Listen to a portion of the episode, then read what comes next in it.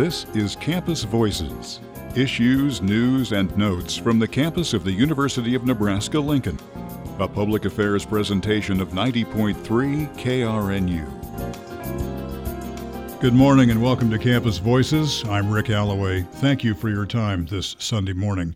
The radio station on which you are hearing this program turns 50 years old this very day and it seemed very appropriate to bring one of the architects of that radio station in to talk about its growth. Dr. Larry Walklin was the longtime chair of the broadcasting department here on the University of Nebraska Lincoln campus and uh, was there at the start and is here with us this morning to talk about 50 years on the air at KRNU, what came before, and his thoughts about uh, what has happened since. Larry, always glad to have you back in the building. Always good to be back in the building. Uh, you joined the faculty in 1967, is that, that correct? That's true. Okay. At that time, how large was the broadcast faculty? Broadcast faculty at that time was two. Okay. And number of majors, roughly? 35. 35, okay. So it's uh, grown exponentially since that time. What broadcast, or I should say, live um, radio kinds of experiences were available to students in your early years here? As you know, uh, the university had uh, a radio station in the 1920s, WFAV, which was a fairly powerful AM station, and after they experimented with it for a while, they let it go off the air. Eventually, the academic program put on a carrier current station, KNUS, Nebraska University Students, and it was a service which fed the uh, residence halls so that if you were a student in the residence halls, you could hear this program from the station. So they actually did some things and they did some broadcasts from the campus and so forth. But it wasn't very successful because the technology as such was a little bit difficult at the time. And if you weren't in the building at the right place, you couldn't hear it. So it was not very successful. So, what were the steps that led to the eventual creation of what we now know as KRNU? Well, the thought was that we needed to have a vehicle for uh, giving the students a professional opportunity. It's interesting to me to see that at the uh, most recent event uh, at the Innovation Campus, uh, the chancellor talked about dealing with uh, education in an experiential sense. And of course, that's exactly what KRNU is. And we were doing that 50 years ago. Point taken. and so the approach was is to give the students not only opportunity to do materials for classes, but they had to be on the air. They had to abide by the FCC rules and regulations. They had to deal with the kinds of things that were part and parcel of what was going on, and it also gave them some opportunities to do program content, play-by-play sports, for example, that they didn't have the opportunity to do before. So I had come from universities that had very successful radio programs. And so my thought was, my pitch to uh, university administration, primarily uh, Neale Copple, who was the director of the School of Journalism at that time, was we need to have a version of that kind of situation here. Neil agreed with that, and uh, bless his heart, that was a situation where he took on the leadership role to get the administration to go for it, and they did. Was that a tough sell, do you think, or what impression did Neil give you about that? Were they did they embrace it with open arms, or was there some skepticism? Neil was very enthusiastic about it, and remember, he's a very success, successful print journalist, but he could see the approach parallel to the news editorial people, in which it was the opportunity for the students to have a real professional opportunity to do some things for their own benefit, but also it really helped the university. It helped the university with program content that was out there and so forth, uh, not only athletics, but uh, fine arts, um, graduation, other kinds of things are part of this. And uh, if they looked around a little bit and they saw other universities doing this, there was the opportunity to, to do it. So it was sort of a blend of what we called here the opportunity for the students to get the opportunity to do experiential kinds of situations, mm-hmm. but also was really a situation where it really helped the university. Yeah, it was good marketing and promotion for the university, but also aided in that transparency of the government uh, entity to be able to have all of the things that, that were happening on campus be uh, extended past the boundaries of the, the physical campus. So the planning of it, uh, because I know we signed on in uh, February of 1970 what was the how far back does the timetable did it have to go in order to have all those dots of the proper letters and everything ready to go that morning? At that time, it was interesting because the Nebraska Broadcasters Association, which is a very effective professional group, as you certainly know, uh, had the idea that any non-commercial license would be quote, public radio and would be essentially trying to compete with commercial interests. So they weren't really in favor of that. So we um, Professor Copple and I were invited to appear on a panel at the Nebraska Broadcasters Association convention. And uh, I sat there basically as a resource person, but Professor Copple made the pitch to them saying, We're going to really enhance the opportunities for students. We're going to have more people who are better qualified to go out and work in your stations. And uh, that was the idea for the radio station.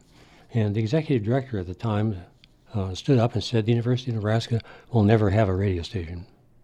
And that was the end of the event. Mm-hmm. However, by the evening of that day, the Nebraska Broadcasters Association was behind the idea, and they had appointed a three person engineering committee to uh, activate the channel.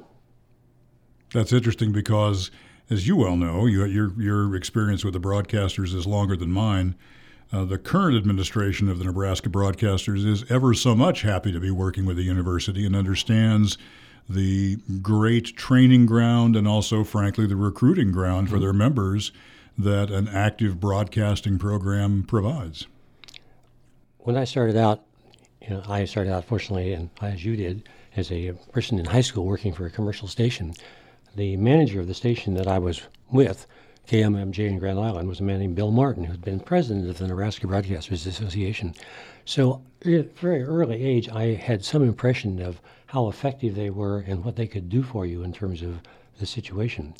And so that was a circumstance that allowed me to have the opportunity to talk about some things. The um, president of the Nebraska Broadcasters Association that year was a man named Paul Jensen. Paul Jensen was a longtime manager of KOLN TV, KGIN TV. And Paul was from Crete. And um, Paul happened to be a situation where he had gone to Doane College and he had happened to go to college with my uncle. So he was one of the people, I smile when I say this, who could actually pronounce my last name and actually spell it. And people out there in radio land would have no way of knowing, but there's, Walklin is an English name, but there's an L on either side of the K, and people drop one or the other. And so I was always quite impressed by the fact that he could do that. When he did that, I realized, I finally found out, that he was a personal friend of my father's younger brother, and so as a result, he knew the family and he knew the connections. Um, it was very interesting because despite the fact the executive director had gotten up and said there's never going to be anything, by evening of that same day, it was in full operation. And the, the folks who were in full operation, the committee, the engineering committee, consisted of a man I think you probably remember, Hal Pugsley from mm-hmm. KFOR. Very well. Ray Taylor, the chief chief engineer of KOLN KGIN, and a man Glenn Flynn, actually called G. Flynn usually, who was the chief engineer of the WOW stations. So the university got from the broadcasters, without paying, a very sophisticated engineering committee to do all the work. No kidding. Those were three powerhouse names. Mm. So um, you had space originally in um, uh, Nebraska Hall. What, what, was the process in carving out that space there, or were you able to just basically retool space you already controlled? The space in Nebraska Hall on the third floor was actually space that was allocated to the broadcasting major. And there was two production studios, control boards, and some equipment. And it was a situation in which those two studios actually also could feed the carrier current, that's the wired wireless station, internally in buildings. That station was KNUS, K Nebraska University students. Mm-hmm. And so, although it actually functioned that way, the transmitters for those things in the residence halls really were not effective, so they didn't work. So that was one of the arguments to go to a, an FM license, an over-the-air license, which was more professional and would be the opportunity to get to more people. Sure. Was there a sense among the students at that time that going on the air sort of upped the ante in oh, terms sure. of their performance? Yes, indeed.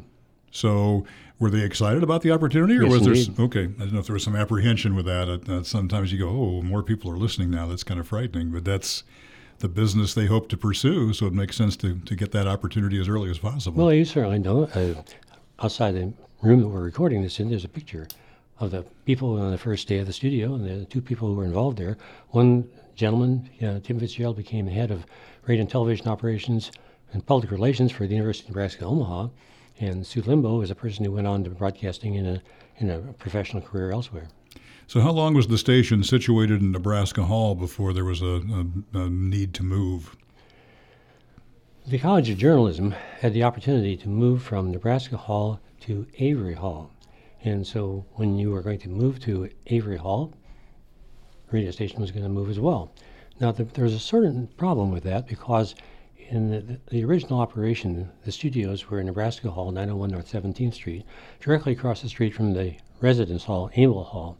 And the antennas were put on top of Abel Hall. Didn't have to put up a long pole, you just put it on top of this high rise building. And you could use what in the business is called a short distance remote control operation. And so that was fine. It worked out great in terms of doing this. Nice coverage area, easy to maintain. You need to do something at the transmitter, you walked across the street.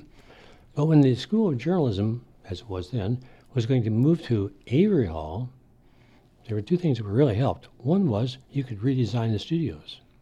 So the studios weren't much better in terms of that. But then the question was, do you leave the antenna on top of Abel Hall and try to get to a long distance remote control? But you might put it on top of Oldfather Hall, which again was across the street. And why would you go to Oldfather Hall? Because it's even a taller building.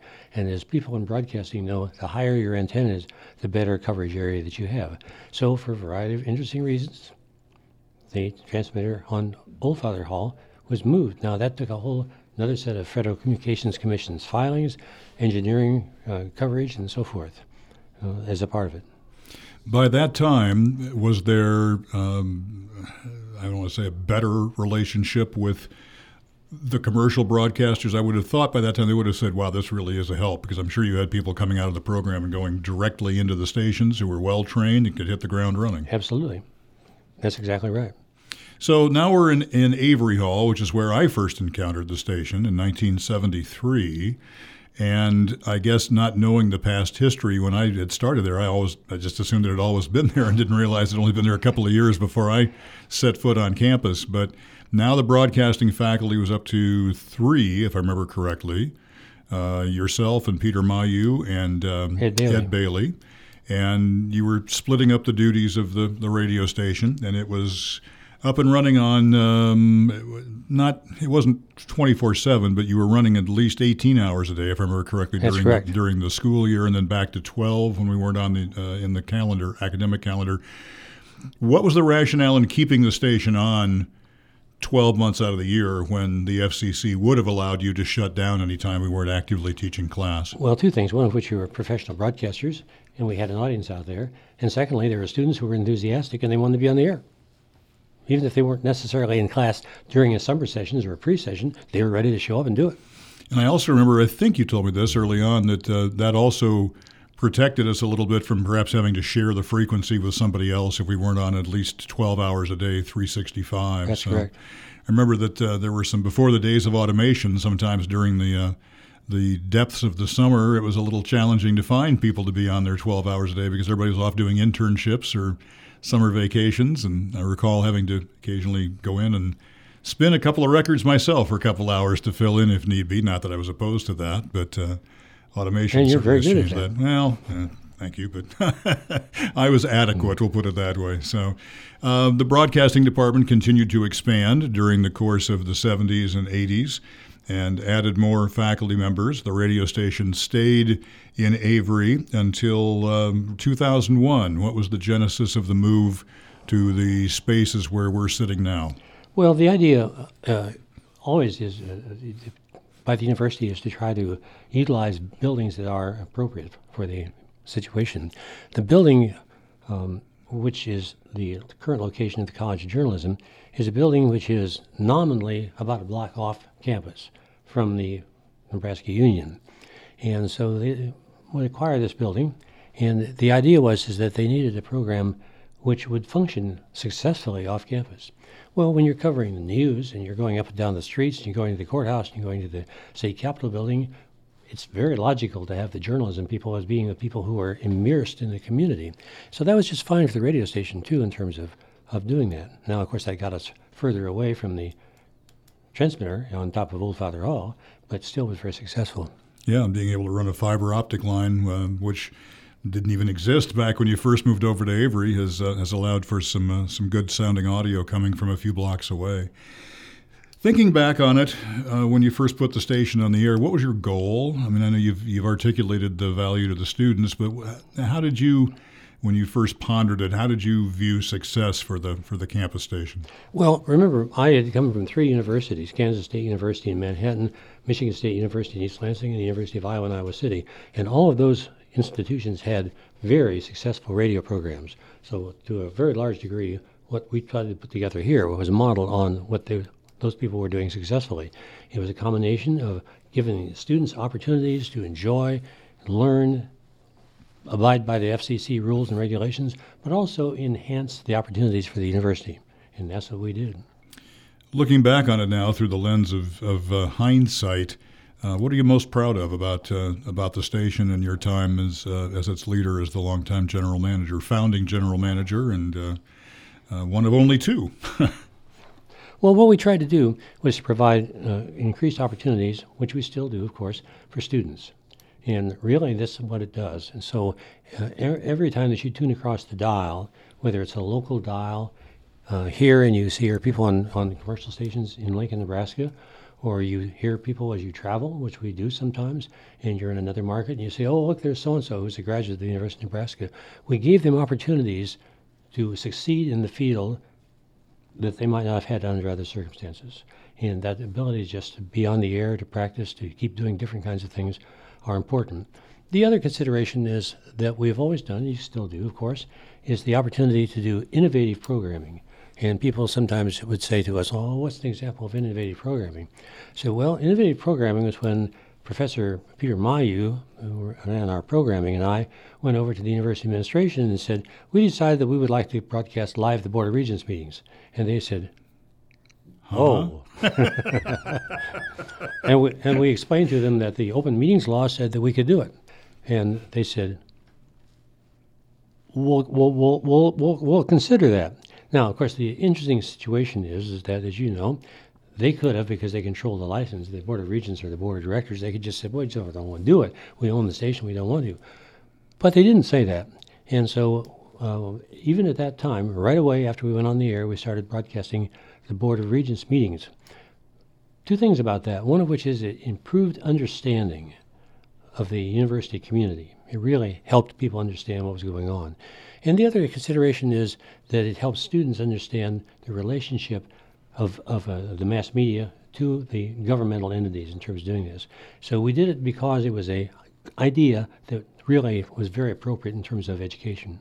Well, and it, it, fits into that earlier discussion we were having about the transparency of the institution, that we're not hiding behind closed doors. We're making these meetings, which are open to the public anyway, even more uh, open to the general population. And it's interesting every semester in the in the beginning uh, uh, audio production courses that staff KRNU during the, the academic semesters.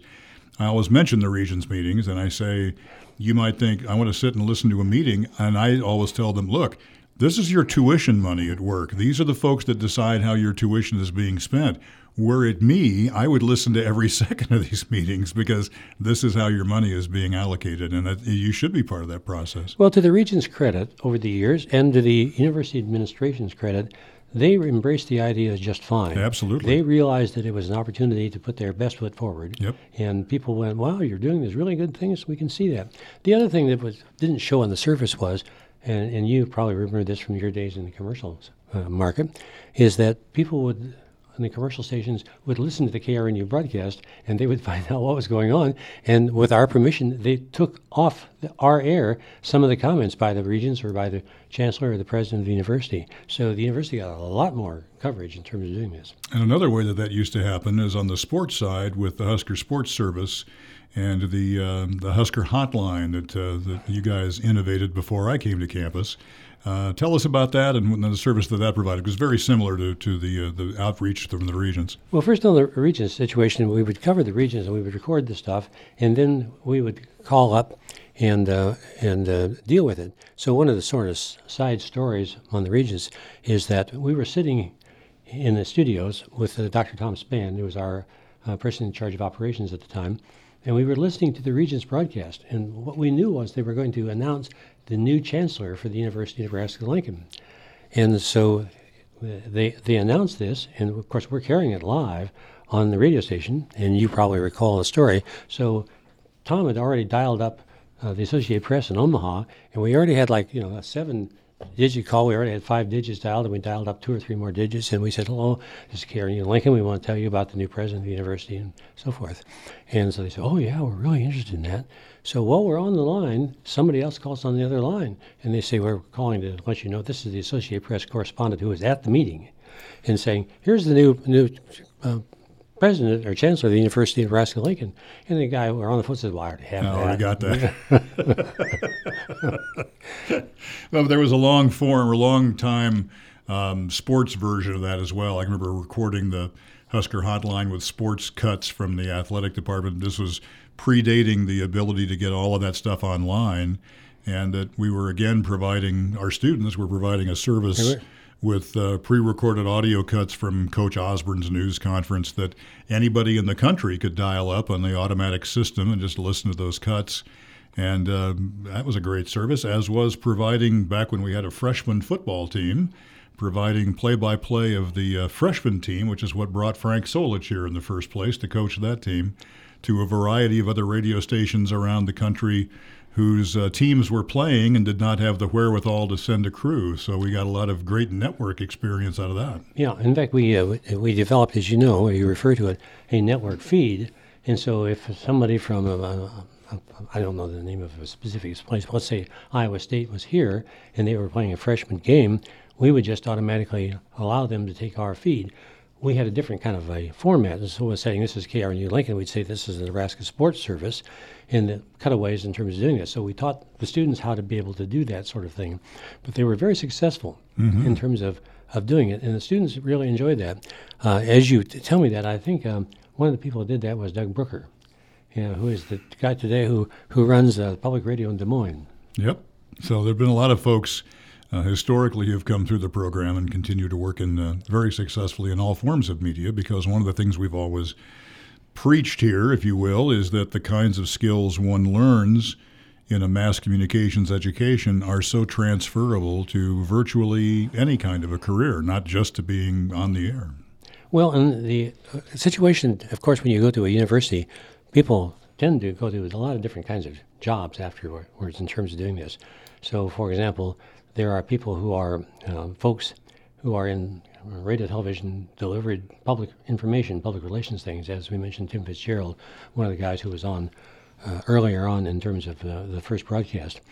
And it's a situation where uh, we had wonderful cooperation from people within the university.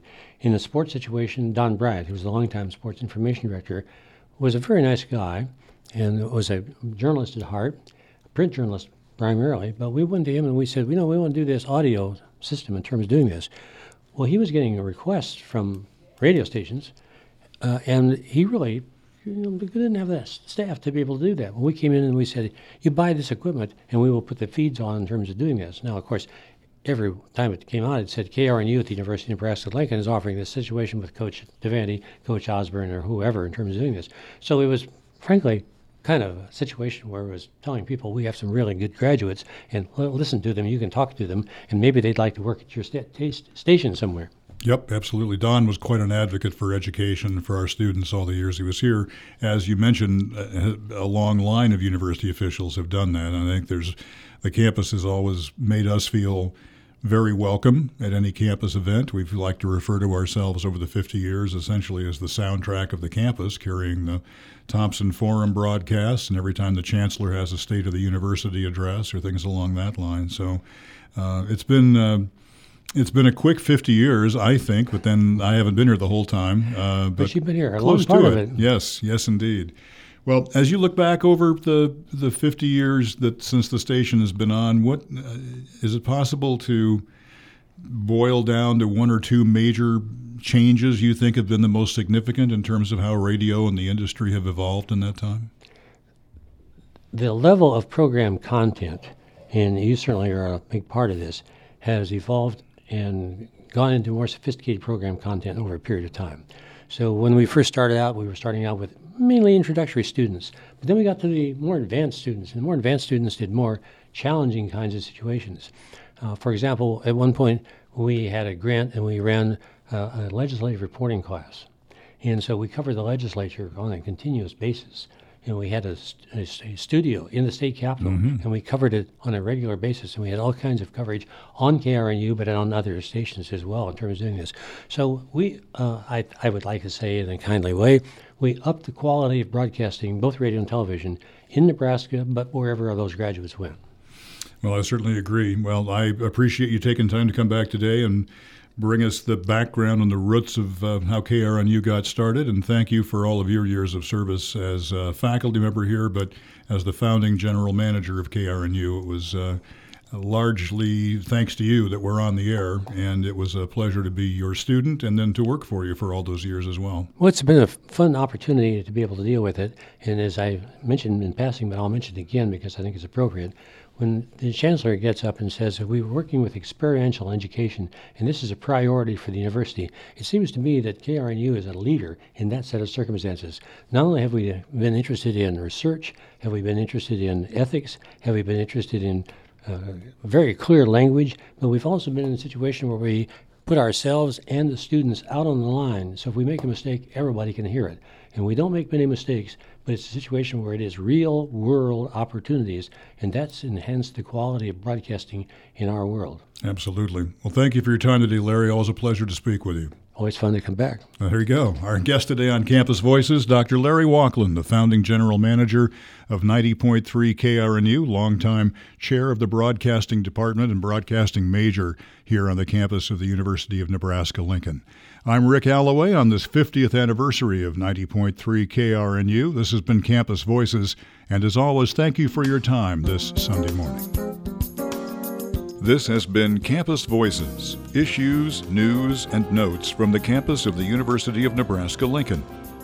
To comment on this program, call 402 472 3054 or email to krnu at unl.edu. Campus Voices is a public affairs presentation of 90.3 KRNU, Lincoln.